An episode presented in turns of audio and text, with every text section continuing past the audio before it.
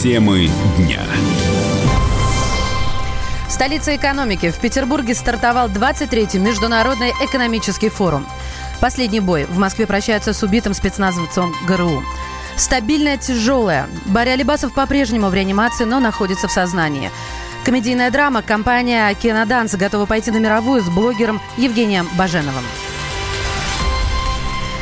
Здравствуйте. Вы слушаете «Комсомольскую правду». У микрофона Мария Баченина. И мы знакомим вас с самыми актуальными новостями дня сегодняшнего.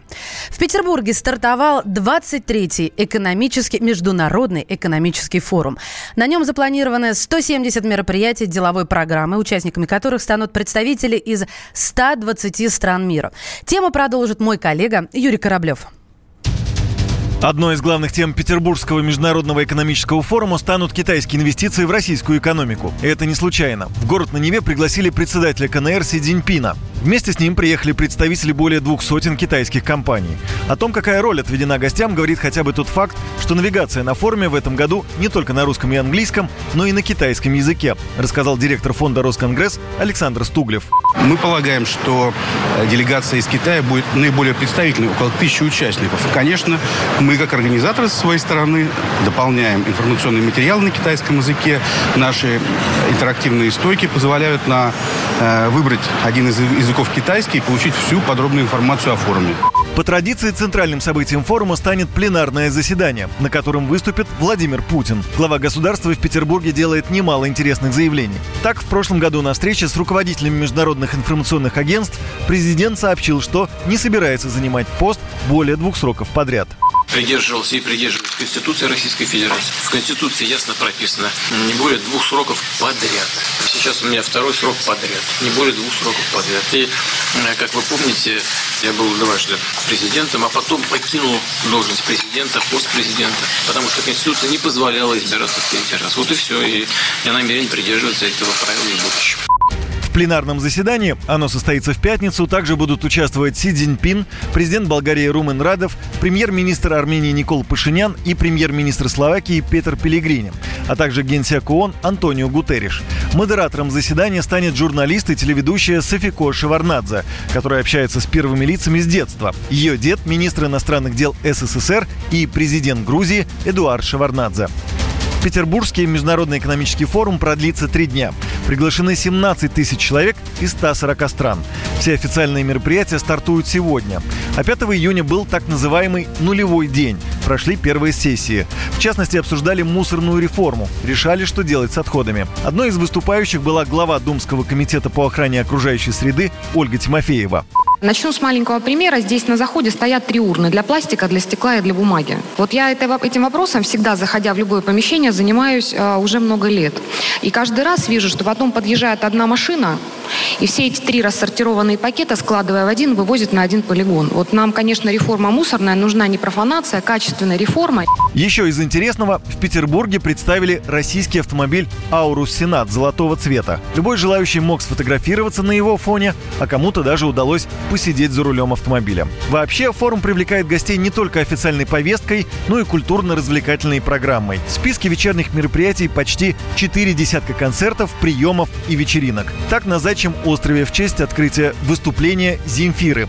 Ведет это представление ее подруга, актриса Рената Литвинова. В особняке Кушелева Безбородка вечеринка Forbes с концертом группы Little Bigs, The Hatters и Хлеб. На Красногвардейской площадке любимая группа Путина, Любе, а также Вячеслав Бутусов.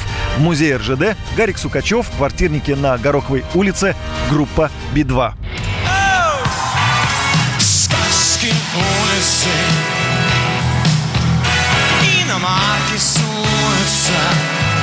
И это только первый день форума. В пятницу на Дворцовой площади выступят мировые звезды оперы Андрея Бачели и Аида Гарифулина. А в Мариинке гости смогут услышать Анну Нетребко со своей знаменитой оперой «Аида».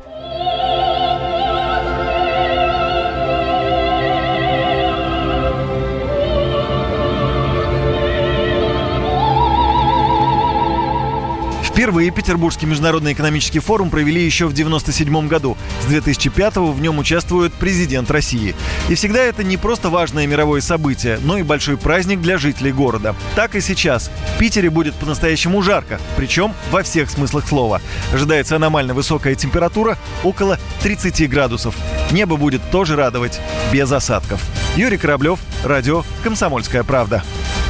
На форуме будет и богатая спортивная программа. На Международный экономический форум приехали чемпионы тоже мирового уровня. Наш корреспондент Дмитрий Делинский передает из Петербурга.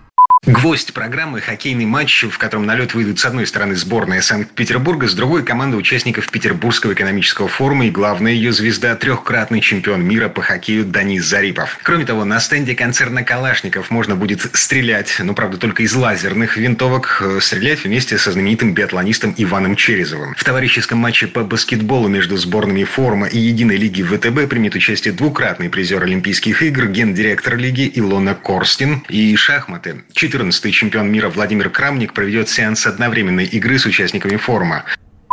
Петербургский международный экономический форум продлится до 8 июня. В этом году мероприятие проходит под девизом «Формируя повестку устойчивого развития». Программа форума состоит из четырех тематических блоков «Мировая экономика», «Российская экономика» и «Технологии» и «Человек прежде всего». Пиар-директор Барри Алибасова опроверг информацию о срочной операции продюсера. Ранее появились сообщения, что артист впал в кому и его готовят к хирургическому вмешательству. По словам представителя Алибасова Вадима Горожанкина, продюсер находится в сознании. Сегодня у музыканта день рождения, но врачи ограничили к нему доступ друзей и близких, рассказывает Горожанкин. Первую очередь к нему хотят попасть участники группы. Она, по предварительным данным, не удастся поздравить его непосредственно в палате. Может быть, как-то ситуация изменится, там, ближе к четырем часам. Кто сможет его поздравить, это будет Лидия Николаевна Федосеева-Шукшина и его сын. Конечно же, много людей хочет его поздравить, прийти к нему, коллеги, друзья. Про поклонников мы не говорим, конечно же, они все хотят тоже, но по понятным причинам это невозможно. Ему придется отпраздновать свой день рождения рождения в какой-то степени в одиночестве. За ним внимательно следит медицинский персонал. Состояние стабильно тяжелое, потому что такова специфика отравления. Еще несколько дней состояние будет стабильно тяжелым. Ранее адвокат Сергей Жорин рассказал о завещании Алибасова. По словам Жорина, документ составили еще 7 лет назад. Адвокат предположил, что отравление артиста могло быть не случайным. Алибасов попал в реанимацию, выпив по ошибке средства для очистки труб. Артиста доставили в токсикологическое отделение НИИ имени Склифосовского. Врачи диагностировали у продюсера ожоги пищевода, желудка и дыхательных путей. Темы дня.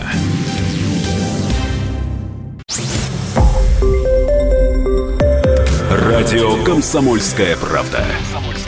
Более сотни городов вещания и многомиллионная аудитория.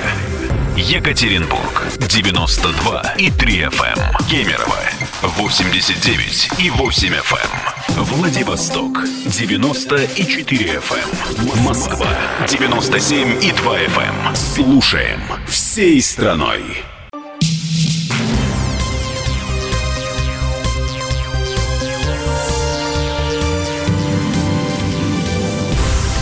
Здравствуйте, это «Комсомольская правда» в студии Мария Баченина о главном к этой минуте. Десятки людей пришли проститься с убитым в драке Никитой Белянкиным. Церемония проходит на Митинском кладбище в Подмосковье. На прямой связи со студией с места событий наш корреспондент Ася Колосова. Ася, здравствуй. Да, здравствуйте. Я действительно нахожусь сейчас на кладбище, и уже сейчас, вот буквально через несколько минут, а, завершится церемония прощания с Никитой Белянским. Вы сказали, что десятки человек пришли. По моим подсчетам, здесь более тысячи человек. У Никиты было действительно очень много друзей. Здесь его сослуживцы, которые приехали из разных регионов России. А еще здесь большое количество людей, которые э, не знали его, но узнав о том поступке, который он совершил, они нашли нашли время сегодня и пришли сюда, чтобы с ним проститься. А, церемония проходит а, в лучших воинских традициях. Здесь а, находится рота Преображенского полка, оркестр. И вот сейчас продолжается возложение цветов. Людей очень много и очень много цветов. Вот мне удалось пообщаться с педагогом Никиты. Никита учился в кадетской школе, и вот что он нам рассказал. Он даже как-то раз выступил в роли переводчика. Он вообще тянулся ко всему. Он начитанный парень был, грамотный. Историю хорошо знал. Так что его, в принципе, даже учить не нужно было. У нас была кадетская школа профиля спецназа, поэтому, естественно, он и хотел пойти в армию. Он даже стремился быстрее уйти со школы, чтобы уйти в армию. И когда он ушел в армию, он уже прекрасно знал, что после того, как он отслужит срочную службу по призыву, он пойдет дальше служить. Для него было это принципиальным вопросом попасть в зону вооруженных конфликтов. Даже не для проверки себя, а для того, чтобы защищать Родину. Родина для него это было не последнее слово.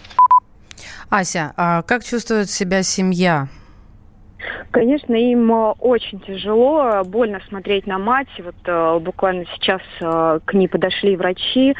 Просто сердце, конечно, разрывается, она очень сильно переживает. Отец Никиты, он держится очень мужественно. Видно, что вот все мускулы на лице играют, но он, он мне кажется, Никита был в него, потому что вот этот человек, который направил его вот это патриотическое русло, вместе с ним участвовал в акте памяти, они вели вместе раскопки, он держится, он очень мужественно держится. Вот что он мне рассказал. Вспоминаются последние дни, конечно, когда мы вместе были. Мы были практически с утра до вечера. Вместе каждый день, вместе работали. Думал, куда пойти. МЧС, ОМОН. Не сказал, что это распутье. Путь-то был один. Хотел помогать хотел родине служить, очень за страну переживал. Поддержали очень многие, поддержала вся страна, и не только наша страна. Мы звонили из Германии, из Литвы, Латвии, Эстонии.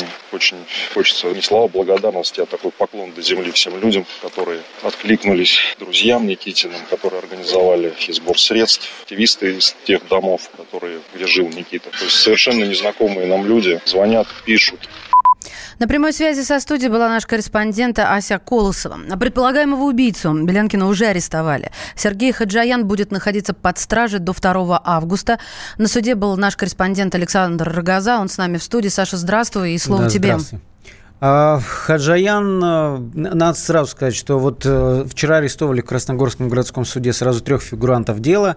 Двое из них проходят, их обвиняют э, по статье хулиганства, как участников драки.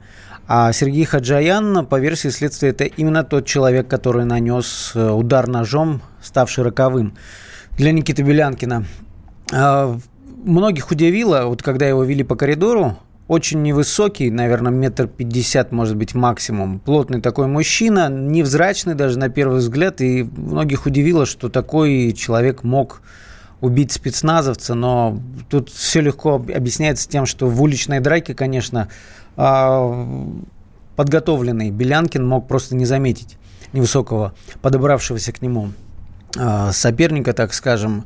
А, и, собственно, вчера шел вопрос, конечно, защита Хаджаяна, Степаняна, бармена вот этого... Эм, Берхауса. Берхауса, да, заведения. да. А, и еще третий фигурант есть э, Сурен Маркосян.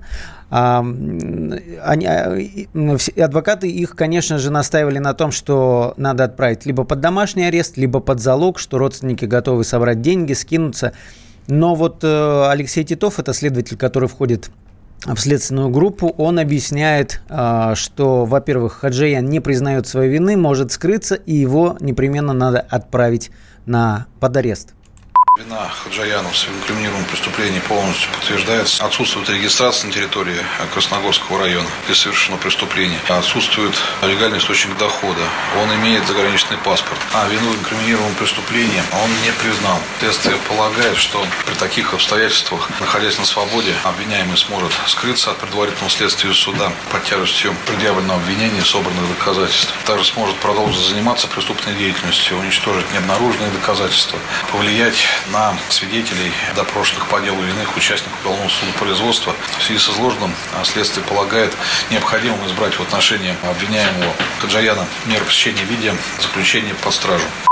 Это был следователь Алексей Титов, который заявил, что Хаджаян не признает вину и может скрыться, поэтому его необходимо было оставить под стражей. Я напомню, что в студии наш корреспондент Александр Рогоза, он а, был в суде, а, и для тех, кто только что подключился, в ночь на воскресенье в подмосковном Путилково под Красногорском Никита Белянкин погиб от удара ножом в сердце. Бывший спецназовец ГРУ, 24-летний спецназовец, пытался спасти незнакомство, которое сбивала толпа. Вот, Саша, ты сказал о том, что вызывают вопросы, мол, ну как человек подготовленный, боец, да, который служил в Сирии, понятно, всем ясна, какая подготовка у этих э, людей. Так вот, как он мог не заметить? Я когда читала хронику событий, что там он поднял руку вверх и сделал два предупредительных выстрела. И вот в этот момент, мне кажется, как раз а, могло и случиться и роковой удар в область сердца. Но раз Хаджаян не признает свою вину, вопрос, я думаю, как он себя вел? Давали ли ему слово и вообще остальным фигурантам дела? Что-то им позволяли сказать? Конечно, одних, во-первых, мы задавали вопросы, была возможность до того, как в зал заходит судья, есть несколько минут, чтобы задавать вопросы. Э, все фигуранты, во-первых, прятались от камер, они э, раскрывали лица только когда камеры уже удалили. А вопросы им задавали, никто не произнес ни слова, но на самом суде Хаджаян сказал так э, – ну, смысл такой, что я ни, ни в чем не виноват. Если бы я совершил это преступление, я бы непременно убежал. И он говорит, что я просто пытался оказать этому человеку помощь, и вот как а, все перевернулось. То, то есть он настаивает на том, что человек с видео, который нападает на Белянкина, это не он. То есть, а, а, чтобы мы поняли окончательно, получается, он э, как бы в замес попал, да? Он бежал помочь э, и одному избитому, которого защищал. Никита Белянкин. Да, и Никите, и то есть избитому человеку, который тоже там э, за, за кого вступался. Подробности погибший. вот сам Хаджаян не, не, не, никак не раскрывает. Они друг с другом знакомы, эти трое? Ну, смотри, э, это точно не установлено, но там э, известно, что вот это кафе, э, тоже ИП Петросян, и это вот такая точка, ну, можно сказать, сбора армянской диаспоры. Бармен, понимаешь, еще проблема в том, что Хаджаян, он э, не имеет официальной работы, хотя все они там как-то работают, трудоустроены. Э, то есть совершенно непонятна миграционная какая-то история. Хаджаян, он гражданин России, но как он получил паспорт, никто до сих пор не знает. Будем оставаться в курсе благодаря тебе. Корреспондент Александр Рогоза о суде и о заключении под стражу до 2 августа. Держим руку на пульсе. Темы дня. Мужчина и женщина. На каждый вопрос свое мнение. Говори, говори, что ты? Почему именно сейчас? Они в 14-м, когда начали Донецк и Луганск долбать так, что пух и перья летели. Так ты сейчас-то ему зачем этот вопрос задаешь? Я задаю вопрос. Тихо. Чш. Накал страстей на радио «Комсомольская правда». Семейный подряд Норкиных в поисках истины. По будням в 9 вечера. Просто о сложном в программе «Простыми словами». Да я не Америку открываю. Я, я не понимаю, когда пожалуйста. этот беспредел закончится. Не знаю.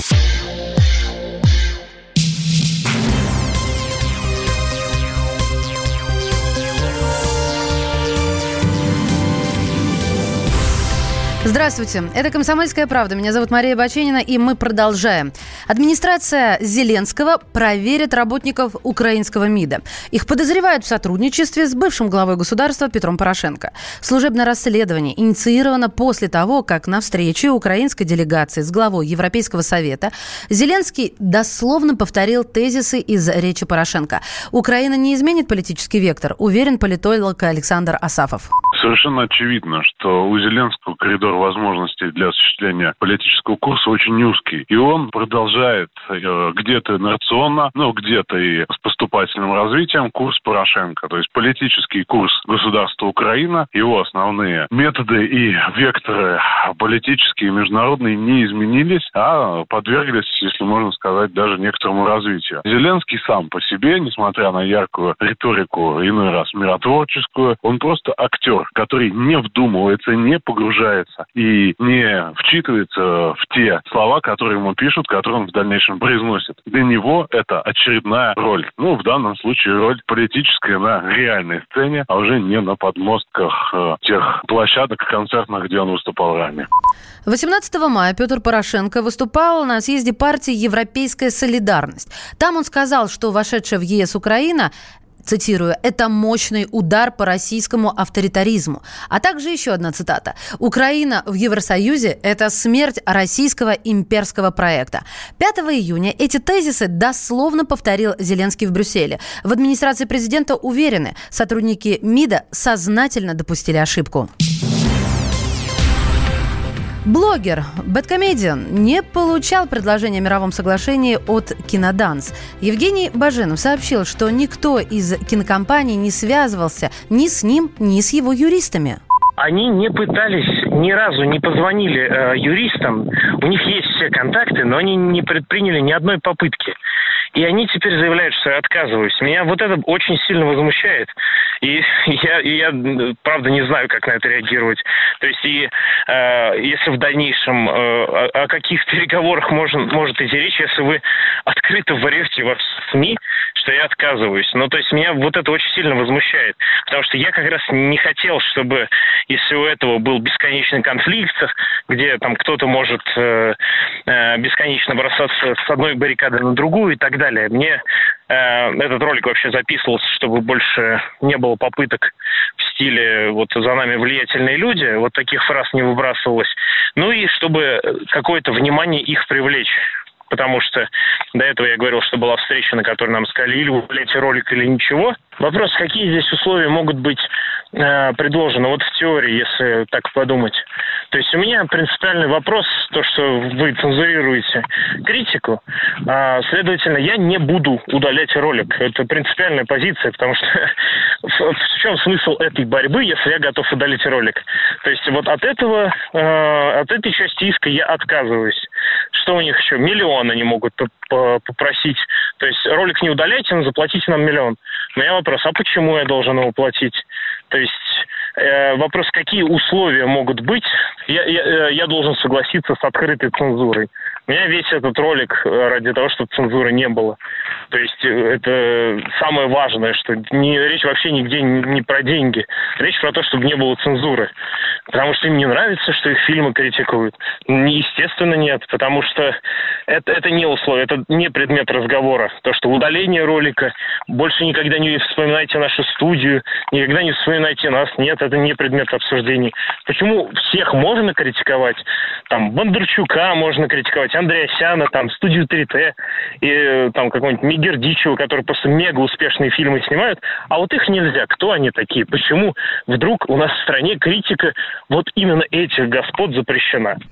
Ранее Кинодан заявила о готовности пойти на мировое соглашение с Бэткомедиан и отозвать свой иск на 1 миллион рублей. Условия досудебного урегулирования не раскрыли. В кинокомпании сообщили, что блогер отказался от личной встречи. Юрист по защите прав интеллектуальной собственности Сергей Гаврюшкин предполагает, что условием мирового соглашения может быть денежный взнос от Баженова за право пользования кадрами из фильма том, что обоснован иск или не обоснован, действительно говорить сложно, потому что объемы цитирования действительно прав э, блогера, они законом не предусмотрены. И это уже устанавливает, ну вот как бы экспертиза, да.